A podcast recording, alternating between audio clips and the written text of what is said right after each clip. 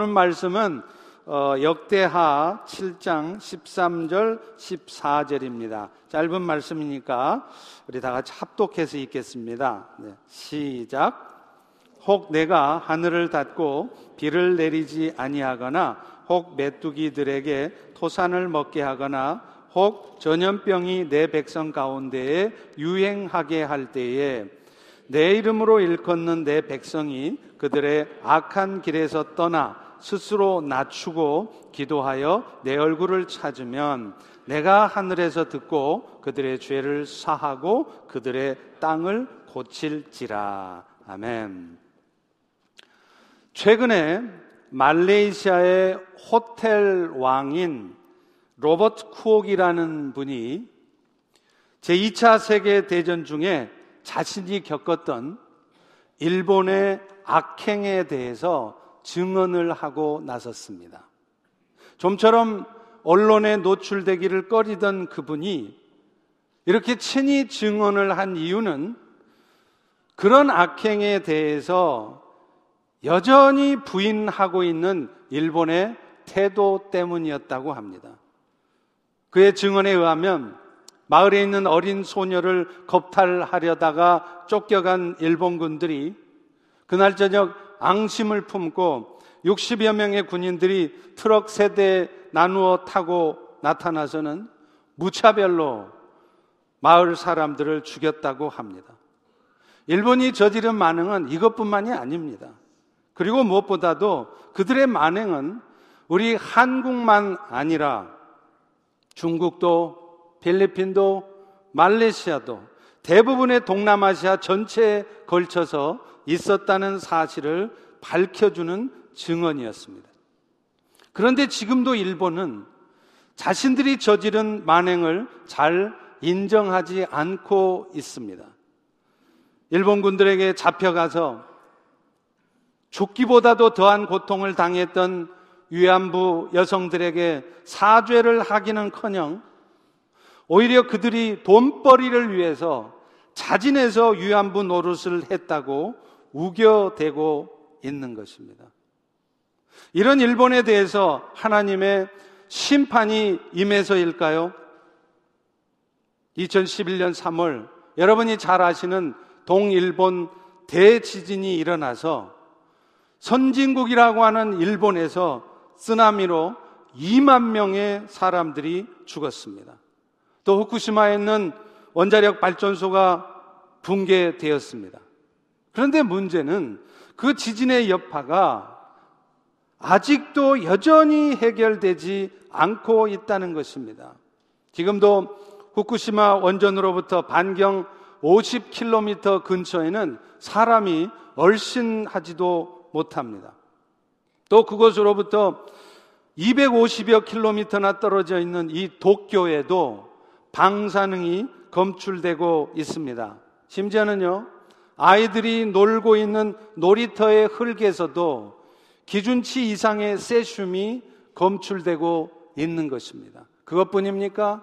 여러분이 아시다시피 일본은 지금도 해마다 조금씩 조금씩 일본 열도 전체가 가라앉고 있는 것입니다.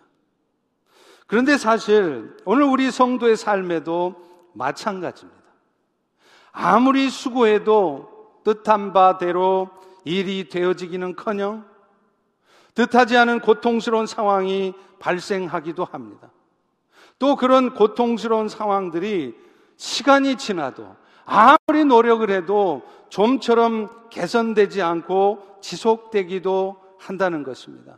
그런데 그런 일들이 있게 되는 것도 사실은 앞서 일본의 경우처럼 우리 성도들의 삶에 그냥 우연히 나타난 일이 아니라 하나님께서 간섭하시고 개입하신 결과라는 것입니다.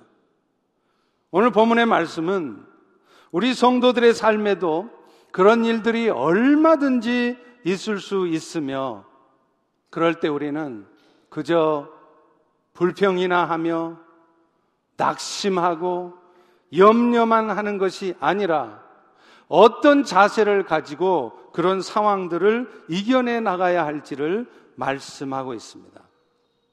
오늘 본문의 말씀은 솔로몬 왕이 성전 건축과 왕궁 건축을 마치고 그야말로 아무 어려운 일 없는 정말 평안한 중에 있을 때 하나님께서 하신 말씀입니다. 그런데 그 말씀의 내용 자체는 참으로 두려운 말씀이었습니다. 다 같이 13절의 말씀을 다시 한번 읽습니다. 시작. 혹 내가 하늘을 닫고 비를 내리지 않거나 혹 메뚜기들에게 토산을 먹게 하거나 혹 전염병이 내 백성 가운데 유행하게 할 때 여러분 하나님께서 이런 무시무시한 말씀을 솔로몬이 평안하게 있을 때 하셨던 이유는 이제 그런 일들이 너의 삶에도 나타나기 전에 미리미리 대비하라는 의미로 하셨을 것입니다. 그런 의미에서 보면 오늘 이 말씀은 특별히 하나님께서 말씀하신 그런 고통스러운 상황에 이미 처해 있는 성도님들 뿐만 아니라 나는 내 삶에 아무런 문제가 없어요. 그래서 지금 얼마나 평안한지 몰라요. 그래서 삶에 문제가 없어서 이제는 신앙생활조차도 간절한 마음이 없이 그저 무덤덤하게 그저 형식적으로 하고 있는 분들에게도 필요한 말씀입니다. 왜냐하면 그런 평안한 삶을 살고 있는 분들의 삶에도 언젠가는 어느 순간인가는 이런 일들이 얼마든지 있을 수 있기 때문입니다. 오늘 본문의 말씀은 하나님의 택한 백성들의 삶에도 하나님이 정말 사랑하신다고 하는 하나님의 자녀된 사람들의 삶에도 하늘이 닫히고 메뚜기가 토산물을 다 먹어 치워버리고 전염병이 돌게 되는 때가 있다는 것을 말씀합니다. 그런데 중요한 것은요, 이 모든 것들이 하나님께서 하시는 일들이라는 거예요. 사탄이 버려놓은 일이기 이전에 하나님께서 허락하시고 하나님께서 여러분의 인생에도 있게 하시는 일들이라는 것입니다. 오늘 본문 13절의 마지막 부분에 보십시오. 거기 보면 분명히 주어는 생략되어 있지만 내가 이런 일들이 있게 할 때라고 되어 있습니다. 그 말은 이 모든 일들을 발생시키는 주체가 바로 우리를 너무나도 사랑하신다고 하는 하나님 자신이라는 것을 말씀하는 것입니다. 여러분, 하늘이 닫혀서 비가 내리지 않으면 어떻게 될까요? 그 당시에 농사를 지어서 땅의 소산을 먹고 살아야 되는 이스라엘 백성들로는 참으로 난감한 일이었겠죠. 곡식이 열매를 맺고 잘 자랄 수 있으려면 당연히 비가 내려야 합니다. 그런데 만약에 비가 내리지 않으면 농사꾼이 아무리 열심히 농사를 지어도 땀을 뻘뻘 흘리면서 김을 메어 주어도 헛수고인 것이에요. 그런데 오늘날 우리 성도들의 삶에도 그런 일이 있다는 것입니다. 죽으라고 애를 써도 먹을 것이 풍족하지 않은 상황, 밤새도록 일을 해보지만 원하는 결과를 얻을 수 없는 상황들이 있다는 것이죠. 그것뿐입니까? 열심히 농사를 지어서 토산물을 모아놨더니 어느 날 갑자기 메뚜기 떼가 날아와서는 그 모아놨던 토산물을 다 먹어 치워버리는 거예요. 오늘 여러분의 삶에도 몇십 년 동안을 먹을 것, 입을 것 아껴가면서 모아놓았던 것들이 하루아침에 사라져버리는 일들이 발생하는 것과 같은 것입니다. 또 있습니다. 전염병이 또 옵니다. 실제적으로 그 당시 사람들에게 전염병은 큰 삶의 위협이었어요.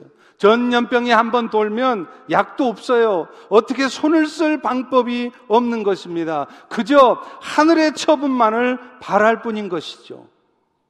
그런데 오늘날 우리 성도들의 삶에도 급작스럽게 육신의 질병이 찾아오기도 하고요. 손을 쓸 수가 없어서 그저 하늘의 처분만 바라봐야 되는 상황이 오기도 한다는 것입니다. 그런데 여러분, 중요한 것은요.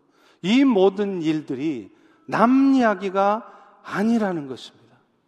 이 자리에 앉아있는 여러분의 삶에도 얼마든지 앞으로 있을 수 있는 일이라는 것입니다. 여러분 중에는 이미 지금 그런 상황에 처해 있는 분들도 계실 것입니다. 그러나 그런 분들이 그 일들이 자신의 삶에 일어나리라고 상상이나 했겠습니까? 전혀 예상하지 않았지만 어느 날 그런 삶의 문제들이 자신의 삶에 찾아와 있는 것입니다. 오늘 우리들의 삶에도 하나님의 사랑을 받는다고 하는 성도의 삶에도 언제고 일어날 수 있는 일이라는 사실을 알아야 하는 것입니다. 그렇다면 왜 하나님은 자기가 사랑하는 백성들의 삶에도 이런 일들이 일어나게 하실까요? 꼭 그렇지는 않지만 대부분의 경우는 우리들의 삶이 잘못된 삶에서 돌이켜지도록 하기 위해서 하나님이 하시는 일이라는 것입니다. 그 다음 절인 14절을 보십시오. 내 이름으로 일컫는 내 백성이 그들의 악한 길에서 떠나 스스로를 낮추고 기도하며 내 얼굴을 찾으면 내가 그 땅을 고칠 것이라. 이 말씀들을 보면 결국 하나님의 백성들의 삶에 앞서 말한 그런 일들이 일어나게 되는 이유가 무언가 잘못 가고 있는 내 삶의 방향을 바꿔주기 위하여서 뭔가 어둠을 향해 가고 있는 우리의 삶을 돌이키게 하기 위해서 하나님께 사시는 일이라는 것을 알 수 있습니다. 사실 우리는 하나님을 생각하면 사랑의 하나님에 대해서는 많이 생각하지만 그분이 공의의 하나님이신 것은 잘 생각하지 않거나 잊어먹고 살아요. 그래서 하나님은 잘못해도 무조건 덮어주시고 용납하시는 분으로 오해를 합니다. 그러나 여러분, 하나님은 사랑이시라는 말씀이 갖는 의미는 우리의 삶에 어떤 잘못이 있어도 결국 궁극적으로는 결코 우리를 포기하지 않으신다는 의미이지 우리가 어떤 잘못을 하고 있어도 그것을 무조건 하고 덮어주고 넘어가 주신다는 말씀이 아니라는 것입니다. 다시 말하면 너희는 내 백성이 되게 할 것이고 그것을 통해 내가 너희의 하나님됨을 증거하겠다는 그 약속의 말씀을 어떤 상황에서도 끝까지 지켜내시지만 그 과정에서는 오늘 우리의 삶에도 뜻하지 않는 징계의 상황이 있게 하신다는 말씀이에요. 그래서 내 삶에도 고통스러운 상황들이 오게 하고 그래서 그런 삶의 어려움들을 통해 우리를 죄로부터 돌이키고 우리를 더욱 성결하게 하고 우리를 더욱 복음 전파에 열심을 내는 친 백성들이 되게 하시려는 것입니다. 히브리서 12장 6절부터 8절은 그런 하나님의 사랑을 이렇게 표현합니다. 주께서 그 사랑하시는 자를 징계하시고 그가 받으시는 아들마다 채찍질 하심이라. 하나님이 아들과 같이 너희를 대우하시나니 어찌 아버지가 징계하지 않는 아들이 있으요 징계는 다 받는 것이거늘 너희에게 만약 징계가 없다면 어려움이 여러분의 삶에 찾아오지 않는다면 오히려 여러분은 사생자요 하나님의 친아들이 아니라는 것입니다. 그러니까 사랑하는 아들에게도 하나님은 징계를 하시고 징계가 없으면 오히려 하나님이 하나님의 아들이 아니라 여러분들이 버려진 자라는 증거일 수 있다는 것입니다. 여러분, 그런 의미에서 우리 인생에는요, 일이 좀 터져야 됩니다. 그렇지 않으면 우리는 좀처럼 우리를 돌아보지 않아요. 다 자기 잘난 맛에 삽니다. 자신은 신앙생활 잘하고 있다고 착각합니다. 그러면서도 남을 판단하고 정죄하는 일은 잘하면서 정작 자기 자신에 대해서는 겸손하게 돌아보지를 않는 것입니다. 그래서 하나님은 우리 인생에 근심거리를 주시는 것이에요. 그런데 이게 뭐라고요? 이게 바로 하나님의 사랑이라는 것입니다. 뭔가 잘 되고 좋은 일만 있어야 하나님은 사랑이신 것이 아니라 여러분의 인생에 고통스러운 상황을 겪게 하시는 것, 그건 역시도 하나님의 사랑이라는 것이죠. 그렇다면 이렇게 하나님께서 우리를 사랑하시기 때문에 주시는 인생의 고뇌 앞에서 우리는 어떻게 반응을 해야 할까요? 오늘 본문 말씀에 답이 있습니다. 다시 한번 14절을 읽어봅니다. 시작. 내 이름으로 일컫는 내 백성이 그들의 악한 길에서 떠나 스스로 낮추고 기도하여 내 얼굴을 찾으면 내가 하늘에서 듣고 그들의 죄를 사하고 그 땅을 고칠지라. 그저 그런 상황 앞에서 불평이나 하면서 계속 염려나 하는 것이 아니라 낙심하는 것이 아니라 오히려 겸손한 마음으로 나를 낮추고 하나님의 얼굴을 구하면 하나님은 우리의 삶을 돌이켜 주시겠다는 것. 우리의 삶을 회복시켜 주시겠다는 것입니다. 여러분, 이 세상에서 가장 어리석은 동물이 무엇일까요? 저는요, 이 세상에서 가장 어리석은 동물은 불나방이라고 생각해요. 불나방이 삶을 어떻게 마감하는지 아십니까? 불나방은요, 스스로 불 속에 뛰어들어가서 죽습니다. 왜 뛰어들어갈까요? 그 불이 너무나 아름다워 보이는 것입니다. 그래서 타 죽을 것을 뻔히 알면서 불에 뛰어들어가 장렬한 죽음을 맞이하는 것이죠. 그런데 여러분 이 죽음은 장렬한 것이 아닙니다. 정말 어리석은 죽음인 것입니다. 그런데 그런데 안타깝게도 오늘 우리도 그런 불나방 같은 삶을 살고 있다는 것입니다. 여러분, 여러분의 고집이 셀까요? 아니면 하나님의 고집이 셀까요? 어떤 왕 고집도 결코 하나님의 고집을 꺾지 못합니다. 그런데도 어리석게도 지금도 하나님과 씨름하고 있는 분들이 계세요. 지금 내가 살고 있는 이 삶이 뭔가 잘못된 삶인지조차도 모르고 사는 분들도 계시지만 또 어떤 분들은요, 알아요. 내가 지금 이렇게 살면 안 되지. 내가 뭔가 잘못된 방향으로 가고 있지. 뻔히 알면서도 심지어는 하나님께서 계속 그 부분에 대해서 지적하시고 귀에 들려주시고 말씀을 하셔도 뻔히 알면서도 고집스럽게 돌이키지 않는 것입니다. 오늘 이 말씀을 듣는 우리 모두는 그런 불나방 같은 삶을 사시는 것이 아니라 먼저는 자신의 마음을 겸손하게 낮추시고 나의 생각을 다 내려놓고 하나님의 말씀을 들으실 수 있기를 바랍니다. 그래서 악한 길에서 떠나서 그 어둠에 사로잡혀 있는 삶에서 떠나서 하나님의 얼굴을 찾을 수 있는 여러분 모두가 되시기를 주의 이름으로 축원합니다. 축원합니다. 그렇다면 오늘 우리는 어떻게 우리의 삶을 돌아봐야 할까요? 우리가 돌이켜야 될 악한 길에는 어떤 것들이 있을까요? 가장 먼저는요, 우리는 성결하지 못한 삶을 살고 있지는 않는지 돌아보아야 돼요. 오늘날 하나님의 은혜로 예수를 믿고 구원의 은혜를 이미 입은 성도들도 마찬가지입니다. 오늘날 성도의 삶에서 가장 중요한 게 뭔지 아십니까? 성결의 삶을 사는 것이에요. 죄를 멀리 하는 것이에요. 사실 오늘날 십자가의 은혜를 입은 우리를 성도라고 하지 않습니까? 그 이름의 뜻이 뭐죠? 거룩한 무리, 거룩할 성, 무리 도자입니다. 그런데요, 이 성도라는 뜻을 나타내는 헬라어 원어는 그 뜻이 아닙니다. 성도는 헬라어로 하기오스라고 하는데 그 뜻이 뭐냐면 구별된 자라는 뜻이에요. 다시 말하면 오늘날 성도들은 여러분들은 실제로 여러분의 삶이 거룩해서 성도라고 부르는 것이 아니라 거룩한 자가 되게 하려고 구별시켜 놓은 자라는 뜻입니다.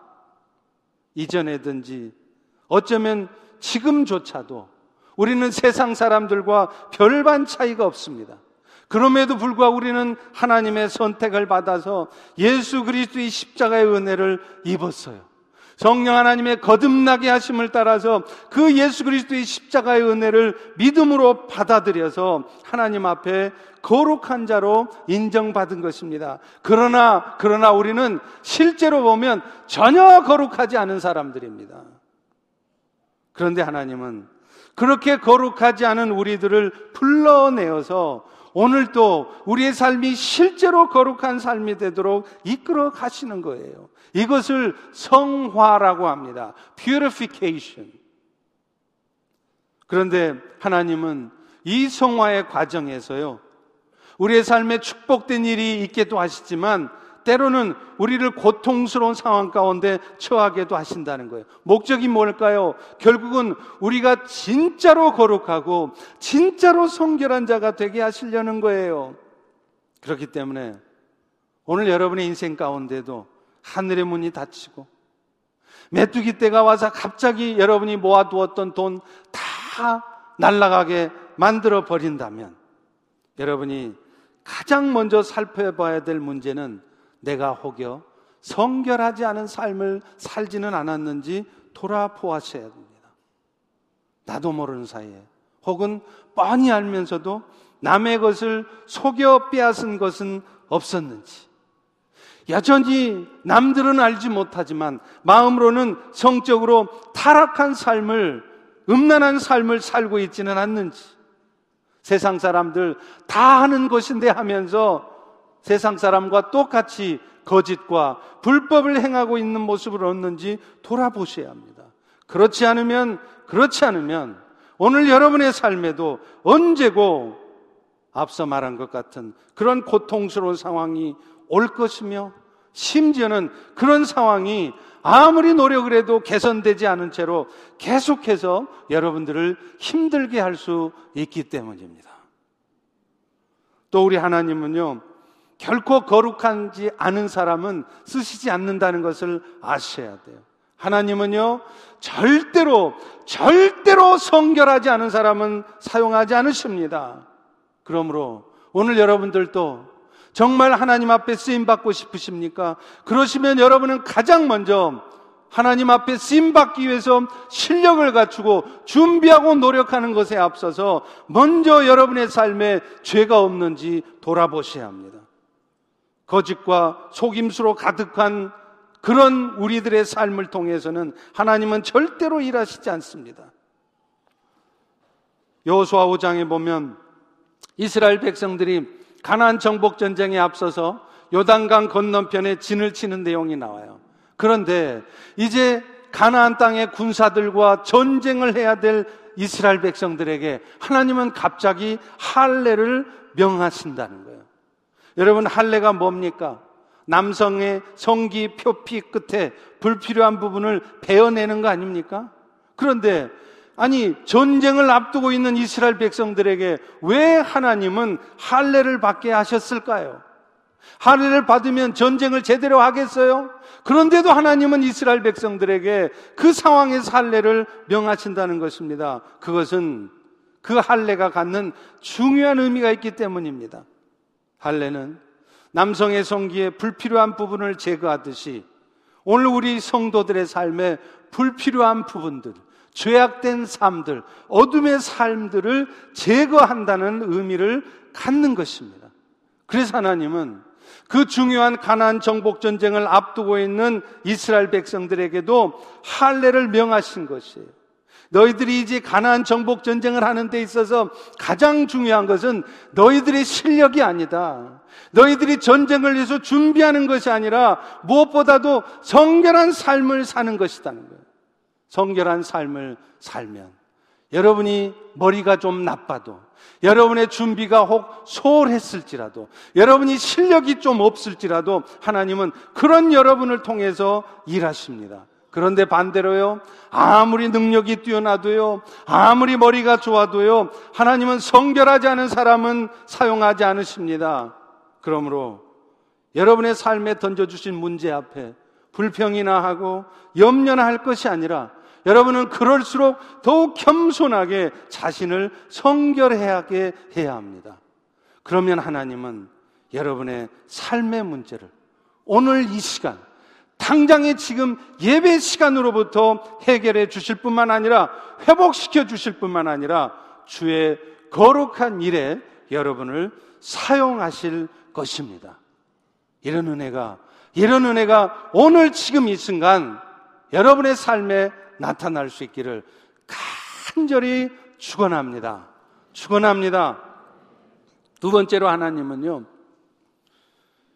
온전히 하나됨을 이루지 못하는 것을 돌이키기를 원하신다는 거예요. 요한복음 17장에 보면은요, 예수님은 마지막 부활 승천하시면서 제자들을 위해서 마지막으로 두 가지 기도를 드리세요. 그 중에 하나가 바로 앞선 말한 것처럼 아버지시여 저 제자들도 진리의 말씀을 통해서 거룩하게 해 주십시오 하는 기도입니다. 당연한 기도죠. 그런데 예수님의 두 번째 기도가 뭔지 아세요? 아버지요. 성삼이 하나님께서 하나 된 것 같이 저들도 하나가 되게 하옵소서 하는 것이었습니다. 요한복음 17장 21절입니다. 아버지께서 내 안에, 내가 아버지 안에 있는 것 같이 그들도 다 하나가 돼서 세상으로 아버지께서 나를 보내신 것을 믿게 하옵소서. 오늘 우리가 하나가 되어야 되는 이유는 그래야, 그래야 비로소 세상 사람들이 아버지께서 예수님을 세상의 구원자로 보냈다는 것을 믿게 된다는 것입니다. 여러분, 그리스도의 몸의 지체가 된 우리들이 어떤 이유에서건 서로 하나가 되지 못하고 다투고 있다면 그런 교회들의 모습을 통해서 세상은 결코 예수를 믿지 않을 것입니다. 맨날 싸움만 하고 있는 교회들을 보면서 세상의 사람들이 예수를 찾을 리가 없는 것이에요. 그래서 예수님은 마지막으로 제자들을 위해서 기도하면서 기도한 것이 간절히 저들이 하나 되게 해달라고 구하셨던 것입니다. 여러분, 실제로 사도 바울도요, 에베소서에 보면 그리스도로 말미암는 은혜를 1장부터 3장까지 쭉 얘기를 합니다. 그리고 나서 4장서부터는 그 그리스도의 은혜를 입은 성도들이 어떻게 살아야 될 것인지를 말하는데요. 그 삶의 첫 번째가 뭔지 아세요? 가장 먼저 말한 것이 바로 하나됨이었습니다. 그 말은 무슨 말입니까? 우리 성도의 삶에서 교회의 몸을 이루는 성도들이 하나됨을 이루어가는 것은 가장 중요한 일이라는 것입니다. 에베소서 4장 1절부터 3절입니다. 너희가 부르심을 받은 일에 합당하게 행해야 되는데 그게 뭐냐?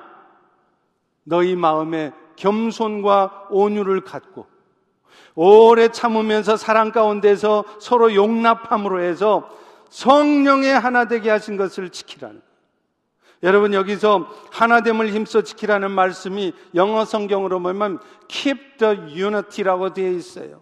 그 말은 이제야 하나를 열심히 만들어내라는 말이 아닙니다. 너희들은 서로가 서로를 보면서 마음에 들건 마음에 들지 않건 상관없이 이미 그리스도 안에서 하나 된 존재, 어쩔 수 없이 하나 된 존재라는 것을 기억하면서 그 하나됨을 깨뜨리지 않도록 노력하라는 의미인 것입니다.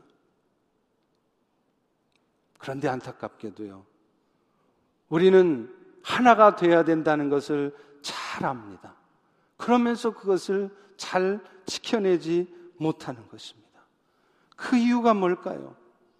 하나 되는 것보다는 자신의 생각대로 되어야 된다는 생각이 강하기 때문입니다. 물론 하나됨이라는 것이 획일성, 유니포머티를 말하는 것은 아닙니다. 그리스도의 몸을 이루는 교회는 획일적으로 모두가 다 똑같아야 되는 것은 아니에요. 각자 다양성을 갖고 있습니다. 그래서 바울이 말하는 하나됨이는 uniformity가 아니라 unity예요. unity in variety입니다. 그런데 아십니까? 사실은 우리가 하나됨을 위해서도 오히려 다양, 다양성을 인정해야 된다는 것입니다. 나와 다른 지체들을 인정하고, 나와 다른 것을 틀렸다고 말하지 말라는 것입니다. 내 생각을 고집하면서 나와 다른 것을 내치지 말라는 것입니다. 그러면 반드시 하나 되면 깨어지는 것입니다. 사실 지금 이 순간에는 내 생각이 맞는 것 같죠? 나중에 지나고 보세요. 그때 나의 생각이 얼마나 어리석은 생각이었는지 후회할 때가 많이 있습니다. 그런데도 우리는 당장 내 생각이 오들 것이라는 것을 전제하고 판단을 해요. 그리고는 마침내 어느 순간 하나 되는 것을 깨뜨리는 말과 행동을 서슴없이 하는 것입니다. 그런데 이것은요, 나도 모르는 사이에 사탄의 괴계에 속아 넘어가는 것이라는 것을 아셔야 돼요. 에베소주 6장 12절에는 이렇게 말합니다. 우리의 씨름은 혈과 육을 상대하는 게 아니라는 거예요. 하늘에 있는 악한 영들과의 싸움이라는 거예요. 그래서 그럴까요? 영적으로 중요한 일을 하잖아요? 그러면 반드시 문제가 터집니다. 이번에 인도네시아 단기 선교를 갈 때도 이제 예수 믿는 사람 한 사람도 없고 교회가 세워지지 않는 그 미전도의 땅에 가니까 사탄이 강력하게 역사를 하는 거예요. 출발 때부터 가서도 계속해서 영적인 공격을 합니다. 그런데요, 그 악한 영들이 가만히 있지 않으면서 그 영적인 공격을 하면서 가장 잘 쓰는 전략이 뭔지 아세요? 하나됨이 깨어지게 하는 것입니다.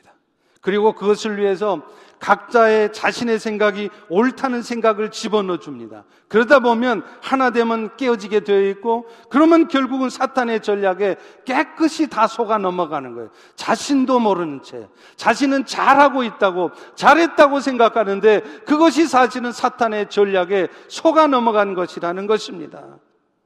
그런 의미에서 오늘 우리가 늘 영적으로 깨어서 살펴보아야 할 것이 바로 이것입니다.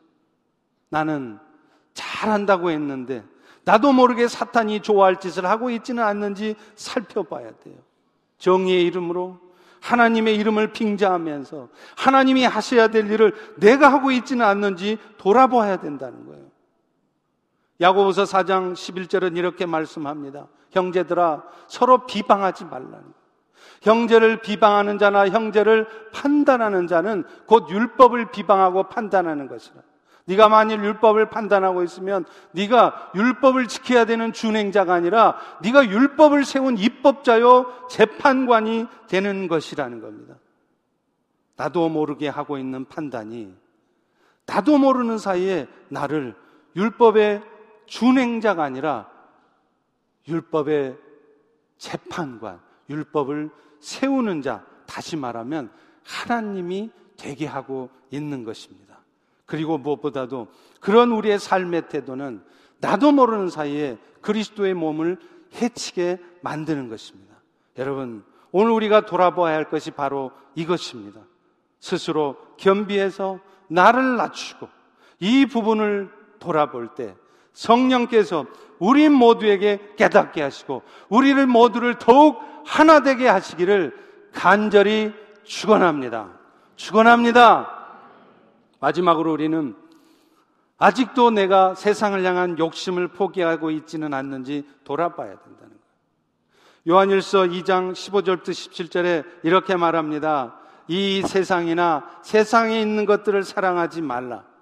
누구든지 세상을 사랑하고 있으면 아버지의 사랑이 그 안에 있지 않는 것이다. 왜냐? 세상에 있는 모든 것은 육신의 정욕이요, 안목의 정욕이요, 이생의 자랑인데 이 모든 것이 다 아버지께로부터 온 것이 아니기 때문이라는 거예요. 이 세상도 정욕도 다 지나가지만 오직 하나님의 뜻을 행하는 자만 영원히 거한다라고 말합니다. 여러분 누구든지 세상을 사랑하면 그 안에 아버지를 향한 사랑이 있을 수가 없습니다. 왜요? 세상을 사랑하는 것과 아버지를 사랑하는 것은 공존할 수가 없기 때문입니다. 여러분이 만약에 야천히 세상을 사랑하면서 세상을 향한 욕심은 포기하지 않으면서 하나님 내가 당신을 사랑합니다. 예수님 내가 당신을 사랑합니다. 이렇게 말하고 있으면 이것은 말이 안 되는 얘기라는 거예요. 이것은 마치 아내가 있는 남편이 다른 여자를 사랑을 해요. 그러면서도 자기 아내한테는 여보, 내가 당신을 사랑하는 줄 알지? 이렇게 말하는 것과 같다는 것입니다. 여러분, 이게 말이 됩니까? 다른 여자를 좋아하면서 여전히 나는 당신 아내를 사랑하고 있다는 거예요. 말이 안 된다는 것입니다. 오늘 우리가 세상을 여전히 사랑하면서 세상의 것은 절대 놓치지 않으려고 하면서 그러면서 나는 하나님을 사랑한다고 말을 해서는 안 되는 것입니다. 세상을 사랑하는 구체적인 모습을 요한 사도는 욕신의 정욕, 안목의 정욕, 이생의 자랑이라고 말합니다. 영적인 은혜를 사모하는 것이 아니라 어차든 육신의 쾌락을 쫓아 살아요. 그래서 주일날도 틈만 나면 필드에 나가서 골프를 치고 가족들끼리 여행을 떠나고 세상의 삶을 즐기는 것입니다. 오이코스를 해도 마찬가지입니다. 오이코스를 모여주기만 해도 감사하지만 모여서 하나님의 말씀을 나누고 은혜를 나누는 것을 하는 것이 아니라 모이면 그저 세상 얘기하고 정치 얘기를 하면서 식사하면서 교제하는 것만 즐기려 하는 것. 이런 것이 바로 세상을 사랑하는 삶이라는 거예요. 또 눈에 보기에 좋은 것들을 욕심내고 이 땅의 것들을 자꾸 자랑 삼는 삶입니다. 내가 과거에 이런 위치에 있었던 사람이다. 내 아들, 내 자식, 내 딸이 이런 높은 위치에 올라갔다. 세상을 자랑하는, 세상적인 것들을 자랑하는 삶, 이것이 바로 세상적인 삶이라는 거예요. 그런데 이 모든 것들은 아버지로부터 온 게 아니라는 것입니다. 사탄이 지배하는 타락한 인간의 본성으로부터 나온 것이라는 거예요. 그러니 그런 것에 빠져들지 마시라는 거예요. 그런 것에 마음을 두지 마시라는 것입니다. 그렇다면 우리의 마음에 채워야 될 영원히 남는다고 하는 하나님의 뜻은 뭘까요? 디모데전서 2장 4절에 나와 있습니다. 하나님은 모든 사람이 구원을 받으며 진리를 아는 데 이르기를 원하시느니라. 하나님은 모든 사람들이 구원에 이를 수 있도록 예수님을 십자가에 죽게 하셨습니다. 대속의 죽임을 당하게 하셨죠. 그래서 그분의 중보로 말미암아 성령님의 거듭나게 하심으로 말미암아 오늘 우리를 예수 믿게 해 주셨어요. 그래서 자격도 없고 공로도 없는 우리들이 하나님의 자녀가 되어 영원한 멸망에 빠지지 않게 된 것입니다. 그런데 하나님은 오늘 이 자리에 앉은 여러분뿐만 아니라 여러분의 가족들, 여러분 주변에 있는 직장의 사람들, 그 인도네시아의 두아노 종족에 있는 그 마을 사람들, 그들에게도 이 구원의 은혜가 임하기를 원하신다는 것입니다. 그것이 하나님의 뜻입니다. 오늘 여러분이 인생을 살아가는 궁극적인 목적이고 이 땅에 교회가 세워진 목적이라는 것이에요. 그런데 그 일을 이루어가는 과정 속에서 오늘 우리는 때로 세상에서의 영화로운 삶을 포기해야 될 때가 있습니다. 아니, 세상의 영화로운 삶보다는 오히려 예수님 때문에 능력받는 삶을 살 수 있게 된다는 것을 알아야 됩니다. 그러나 적어도 우리가 세상에 소망을 두지 않고 예수님으로 말미암아 능력받는 삶을 선택할 수 있다면 그것은 바로 우리에게 상 주시는 분이 있기 때문인 것입니다. 여러분, 우리가 사는 이 세상이 전부라면 우리는 절대로 이렇게 살아서는 안 되는 것이에요. 여러분, 왜 이 주일날, 이 썬데이에 들로 바다로 나가서 열심히 노셔야지 왜 이 어두컴컴한 이 자리에 와서 예배를 드리십니까? 이 세상이 전부라면 우리는 지금 이 시간 이곳에 있을 이유가 없습니다. 가장 어리석은 바보 같은 자들인 것입니다. 그러나 우리에게는 이 세상의 전부가 아닙니다. 우리 모두는 언젠가는 이 땅의 삶을 마치고 나면 그 영원한 천국을 갈 것이며 그 천국에 들어가기에 앞서 주님 앞에 서게 된다는 것을 기억하셔야 돼요. 그리고 그때 우리의 삶에 대해 주님으로부터 분명한 평가를 받게 될 것입니다. 그때를 생각한다면 오늘 우리가 비록 그리스도로 말미암아 억울한 일을 당하거나 그리스도로 말미암아 여러분이 어떤 수모를 당할지라도 그리스도로 말미암아 세상의 부요한 삶을 영화로운 삶을 포기하게 된다 할지라도 여러분은 참아낼 수 있는 것입니다. 에콰도르에서 인디안들에 의해 창에 찔려 순교를 했던 지멜리어 선교사를 잘 아시죠? 그분이 마지막 그 인디언 마을에 들어가기 직전에 아들로부터 질문을 받습니다. 그 아들이 아빠에게 물어봐요. 아빠, 아빠는 만약에 그 인디언 사람들이 아빠를 죽이려고 한다면 아빠가 지금 들고 있는 그 총을 쏠 거야? 그러자 짐 엘리엇은 대답합니다. 아니, 아빠는 그 총을 쏠 수 없단다. 왜냐하면 아빠는 이미 천국에 갈 준비가 돼 있지만 그들은 아직 천국에 갈 준비가 되어 있지 않기 때문이란다. 실제로 나중에 발견된 그 다섯 명의 선교사들의 총에는 여섯 발의 총알이 단 한 발도 사용되지 않고 그대로 남아 있었습니다. 자기의 생명을 보존하기보다 죽음을 택한 것입니다. 왜요? 영원한 하나님의 나라에서 상 주실 일을 바라보았기 때문입니다. 구약의 수많은 곳에서 이 세상의 구원자로 오실 예수님을 예언합니다. 장세기 3장 15절부터 여자의 후손으로 예수 그리스도를 예표하고 있습니다. 아브라함과 이삭과 야곱에게 하신 약속 중에도 너의 자손이 열방에게 복을 전하는 근원이 될 것이라. 그 너의 자손은 복수가 아니라 단수입니다. 그러면 이 자손은 누굴까요? 예수 그리스도예요.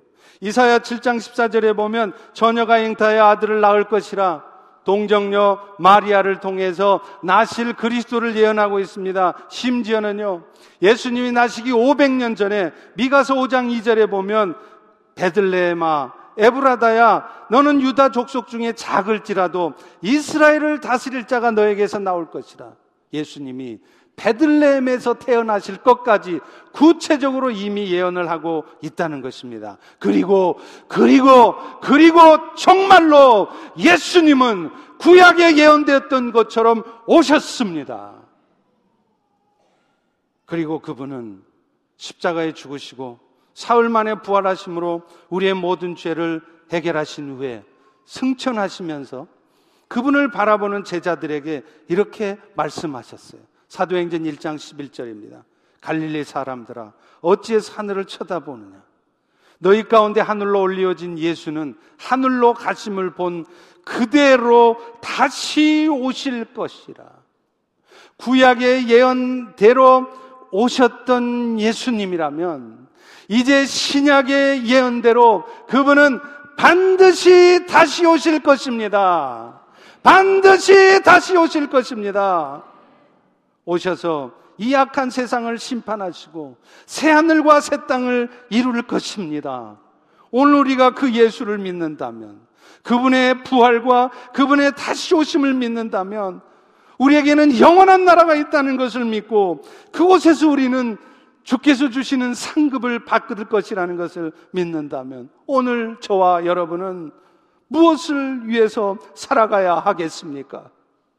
우리를 부하게도 하지 못하고 아무리 부해지려고 노력해도 내 뜻대로 부해지지도 않는 이 세상에서 우리를 영원토록 만족스럽게도 못할 이 세상의 소망을 두는 것이 아니라 어찌하든지 그 영원한 하나님의 나라를 위해서 주의 뜻대로 사는 자들이 되어야 되지 않겠습니까?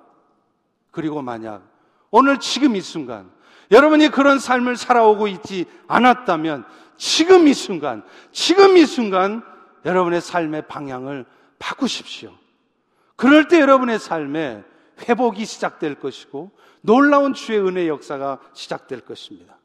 이 시간 우리 모두 겸손하게 마음을 낮출 수 있기 바랍니다. 먼저 나의 자신이 겸손하게 내 자신의 죄를 고백하며 우리의 연약함을 도와주시기를 구할 때 성령께서는 지금 이 시간 바로 이 자리에서부터 역사하실 것입니다. 그리고 특별히 내일부터 시작되는 한 주간 동안 우리의 비고비인 마음에 생명의 말씀이 채워지고 성령의 충만한 역사가 있게 되는 시간 되기를 소망합니다. 이런저런 핑계 대지 마시고 좀 더 일찍 나오시면 됩니다. 내 생각 내려놓고 말씀 앞에 겸손하게 나를 낮추는 가운데 놀라운 회복의 역사가 시작되는 한 주간 되시기를 간절히 축원합니다. 기도하겠습니다.